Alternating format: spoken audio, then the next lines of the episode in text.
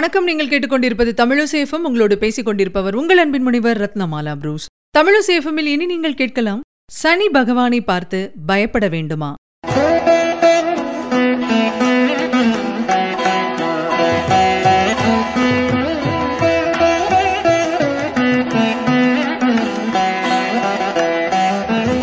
சனி பகவான் அப்படின்னு சொன்னாலே எல்லாருமே பயப்படுறது உண்டு.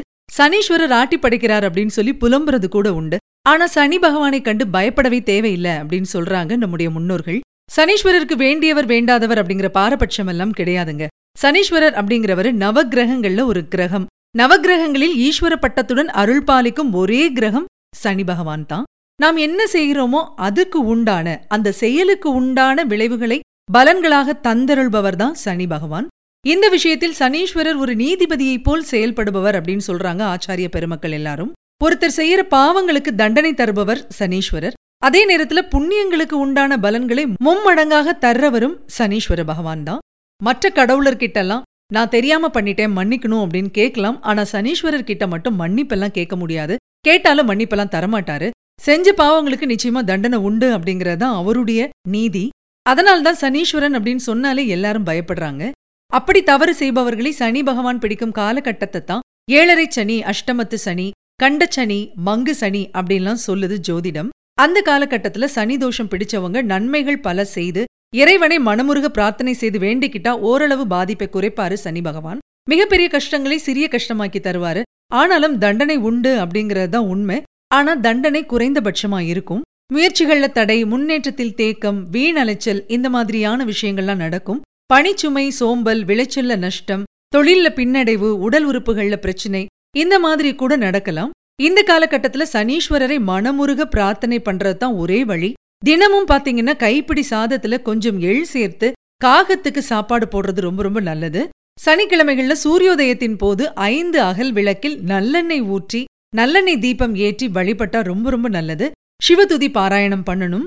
அனுமன் சாலீசா பாராயணம் செய்யறது ரொம்ப நல்ல விஷயம். இப்படி அனுமன் வழிபாடு செய்ய செய்ய சனி பகவானின் பாதிப்பு விலகும் என்பது ஐதீகம். சிவபெருமான் லக்ஷ்மி நரசிம்மர் வழிபாடும் மிகுந்த பலனை தந்தருளும்.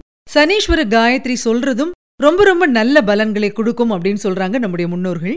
ஆலயங்கள் இருக்கக்கூடிய நவகிரகத்தில் சனீஸ்வர பகவானை வலம் வந்து பிரார்த்தனை பண்ணணும். திருநள்ளாறுல இருக்கக்கூடிய தர்பாரண்யேஸ்வரர் கோயில்ல உள்ள நல தீர்த்தத்துல நீராடிட்டு அங்கே இருக்கக்கூடிய சனி பகவானை வழிபடுறது பாவங்களை எல்லாம் போக்கி நன்மைகளை தரக்கூடியது. திருவாரூர் திருக்கொள்ளிக்காடு அக்னீஸ்வரர் தலத்திற்கு போய் அங்கே இருக்கக்கூடிய பொங்கு சனி பகவானையும் வழிபடலாம். பொங்கு சனீஸ்வரரை ஆத்மார்த்தமாக வழிபட்டு வந்தால் சனி பகவான் நன்மைகளை வாரி வழங்குவார் என்பது உண்மை. முக்கியமா மாற்றுத்திறனாளிகளுக்கு இயன்ற உதவிகளை செய்கின்ற பொழுது சங்கடங்களை எல்லாம் தீர்த்து அருளுவார் சனி பகவான்.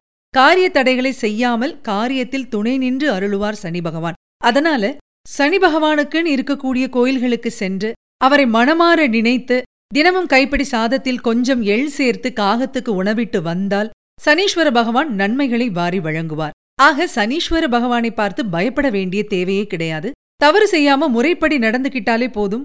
பயப்பட வேண்டிய தேவையில்லை.